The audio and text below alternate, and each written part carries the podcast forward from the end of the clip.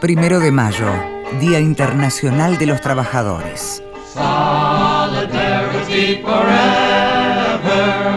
Todo comenzó a fines de abril de 1886 en Chicago, Estados Unidos.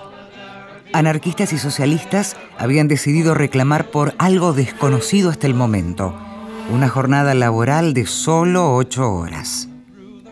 Pedían no solo por un salario digno, sino también por el tiempo necesario para disfrutar de sus vidas junto a sus familias.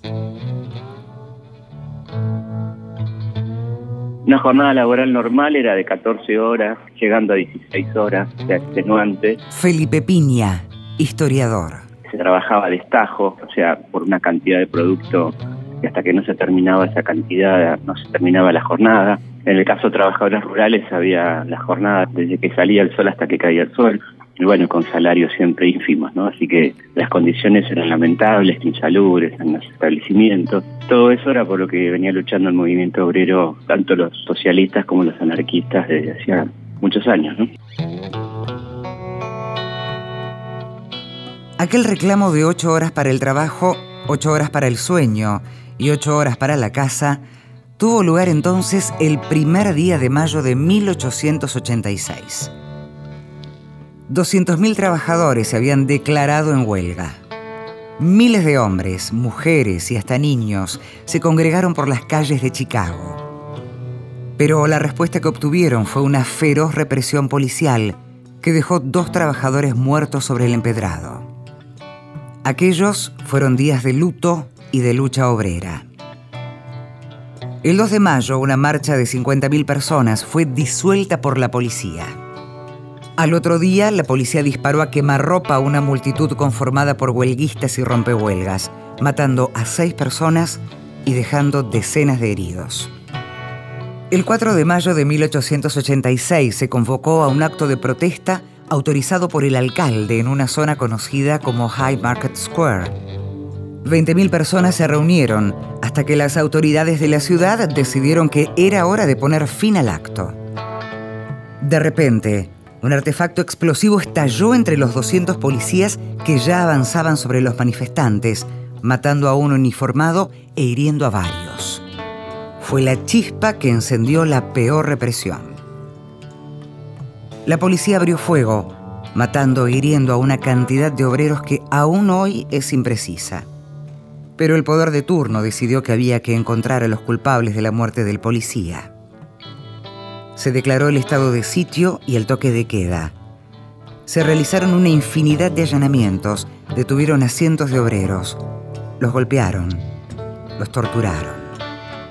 El 21 de junio de 1886 se inició una causa judicial contra 31 personas la acusación que caía sobre ellas era sobre un atentado con un explosivo, que las sospechas más fuertes eran que lo había arrojado un provocador de la misma policía, ¿no? Y que la culpa cayó sobre estos obreros. Incluso la mayor cantidad de muertos en esa manifestación no son policías, sino los propios trabajadores, porque esa bomba poderosa cae sobre la multitud. Mueren algunos policías, pero el mayor número de víctimas son trabajadores.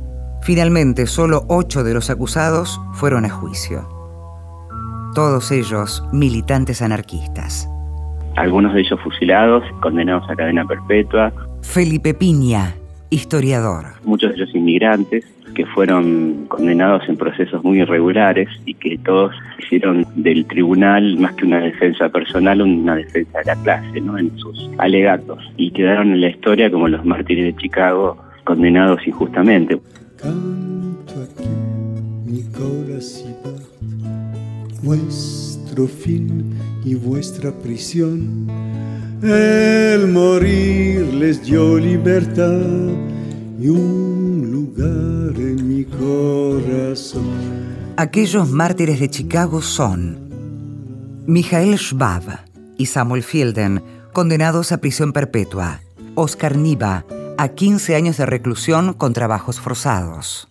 Louis Link, Adolf Fischer, Augusto Spies, Albert Parsons y George Engel, condenados a morir en la horca. Link, un carpintero alemán de 22 años, decidió suicidarse en su celda. Sus compañeros fueron ejecutados el 11 de noviembre de 1887. Dos años después, en 1889, la Conferencia Internacional de Trabajadores, reunida en París, acordó fijar el primero de mayo como el Día Internacional de los Trabajadores. Mientras tanto, las palabras de George Engel en su alegato de defensa resonarían para siempre en el corazón de sus compañeros de lucha. ¿En qué consiste mi crimen?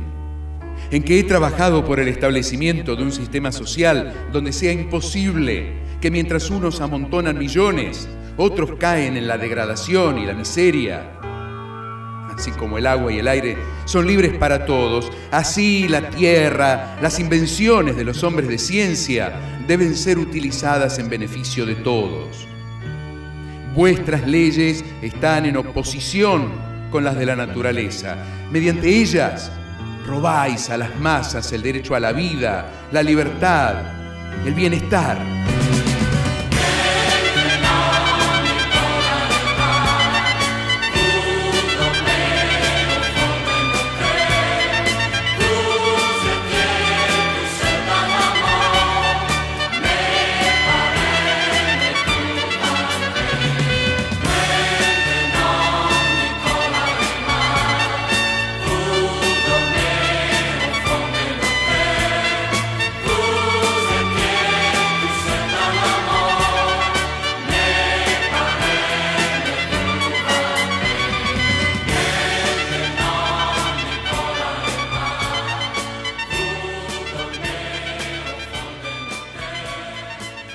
Contenidos y memoria histórica.